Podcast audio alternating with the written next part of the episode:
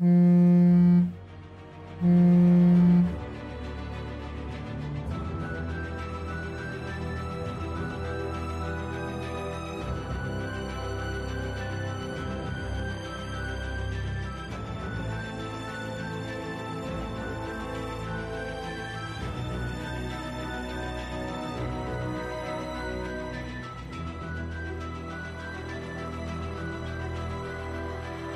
สวัสดีครับ ผมไว้จากนะพอดแคสต์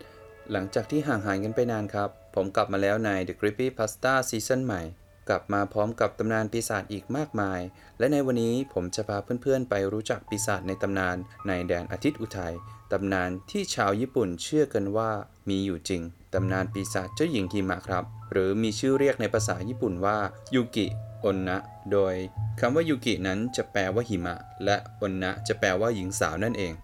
ชาวญี่ปุ่นเชื่อว่าผีสาวหิมะ คือวิญญาณของหญิงสาวที่เสียชีวิตในพายุหิมะอย่างโดดเดี่ยว และเชื่อว่าเหยื่อของเจ้าหญิงหิมะก็คือคนที่หลงป่าในคืนที่หิมะตกหนักนั่นเอง ส่วนใหญ่แล้ว เธอมักจะปรากฏในร่างของหญิงสาวสวยผิวขาวซีดผมสีดำยาว สวมกิโมโนสีขาวสะอาด ในบางตำนานก็สวมชุดกิโมโนสีขาวที่อาบไปด้วยเลือด และใช้เสน่ห์ที่มีล่อลวงผู้ชายให้หลงไหล หลังจากนั้นเหยื่อก็จะถูกแช่แข็งด้วยการสัมผัส หรือถูกพ่นลมหายใจใส่ แต่ถ้าหากเธอออกมาในลักษณะหญิงสาวที่กำลังอุ้มลูกอยู่ และเหยื่อรับเด็กไปอุ้ม ก็จะถูกแช่แข็งจนตาย และถูกจับกินเป็นอาหาร ปีศาจเจ้าหญิงหิมะเป็นหนึ่งในปีศาจที่คนญี่ปุ่นรู้จักเป็นอย่างดี เพราะหลายครั้งได้ไปปรากฏอยู่ในตำนานพื้นบ้าน แม้แต่ในการ์ตูนหลายเรื่อง รวมทั้งวรรณกรรมญี่ปุ่นต่างๆ มากมาย โดยตำนานในเรื่อง ก็จะมีการกล่าวย้อนไปตั้งแต่ในสมัยมูโรมาจิ หรือเกือบเกือบ700 ปีก่อนเลยทีเดียวครับ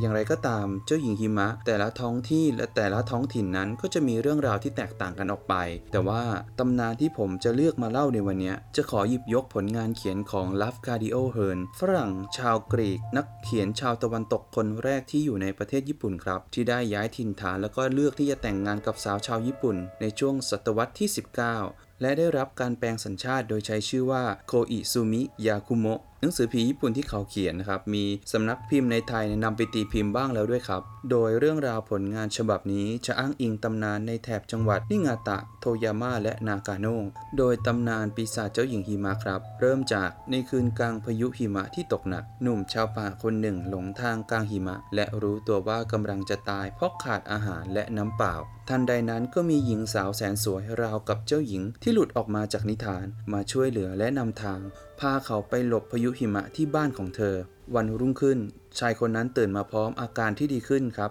ชายคนนั้นกล่าวขอบคุณและพร้อมที่จะลาจากกลับบ้านของตน หญิงสาวคนนั้นบอกว่าให้สัญญากับเขาเรื่องหนึ่งก็คือห้ามพูดเรื่องที่เกิดขึ้นเมื่อคืนกับใครทั้งสิ้นมิเช่นนั้นจะเกิดเรื่องร้ายแรงขึ้นชายคนนั้นรับคำสัญญา แล้วแยกย้ายจากกันกลับบ้านของตนครับ ในเวลาต่อมาหนุ่มคนนี้ได้พบรักกับสาวสวยคนหนึ่งและแต่งงานมีลูกด้วยกัน ชาวบ้านแถวนั้นเรียกภรรยาของชายหนุ่มนี้ว่าหญิงมหัศจรรย์ เพราะถึงแม้ว่าเธอนั้นจะมีลูกและผ่านไปแล้วหลายปีก็ตาม ความสวยของเธอยังคงไม่เปลี่ยนไปเลย ชายหนุ่มและภรรยาต่างมีความสุขและอบอุ่นตลอดมา แต่มีสิ่งหนึ่งครับ ที่แปลกประหลาดและคาใจชายหนุ่มคนนั้นมาตลอดก็คือ หญิงสาวภรรยาของเขานั้น มีหน้าตาเหมือนกับหญิงสาวผู้ที่ช่วยชีวิตเขาเมื่อหลายปีก่อน ชายหนุ่มเลือกที่จะเก็บคำถามและความแปลกใจนี้มาตลอด จนกระทั่งวันหนึ่ง เมื่อลูกๆเข้านอนหมดแล้ว เขาทนไม่ได้กับเรื่องคาใจนั้น จึงได้เล่าให้ภรรยาของตนฟังว่า เธอนั้นช่างมีหน้าตาเหมือนผู้หญิงที่เคยช่วยชีวิต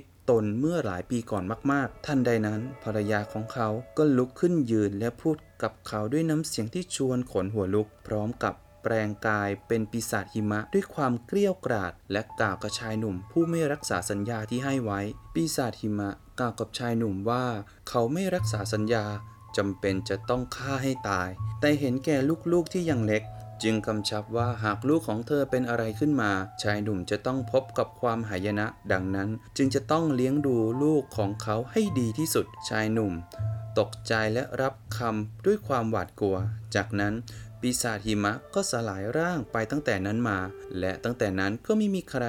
พบภรรยาของชายหนุ่มคนนั้นอีกเลย ชายหนุ่มคนนั้นก็ไม่เคยเล่าให้ใครฟังว่าเธอนั้นได้หายไปไหน และนี่คือเรื่องราวตำนานปีศาจเจ้าหญิงหิมะ มันอาจเป็นแค่ตำนานความน่ากลัวที่มีเรื่องราวความรักระหว่างคนและปีศาจ แต่ตำนานก็แอบแฝงไปด้วยคำสอนเกี่ยวกับชีวิตคู่ ความซื่อสัตย์ ความเชื่อใจ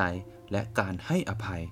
อีกทั้งปีศาจเจ้าหญิงหิมะยังเป็นแรงบันดาลใจให้กับการ์ตูนนิยาย รวมทั้งเกมในปัจจุบันอีกด้วย สุดท้ายนี้หากใครมีข้อเสนอแนะติชม ก็เข้ามาพูดคุยแลกเปลี่ยนความคิดเห็นกับพวกเราได้ตามช่องทางต่างๆ เช่นเคยครับ ส่วนวันนี้ผมไว้ขอลาไปก่อน สวัสดีครับ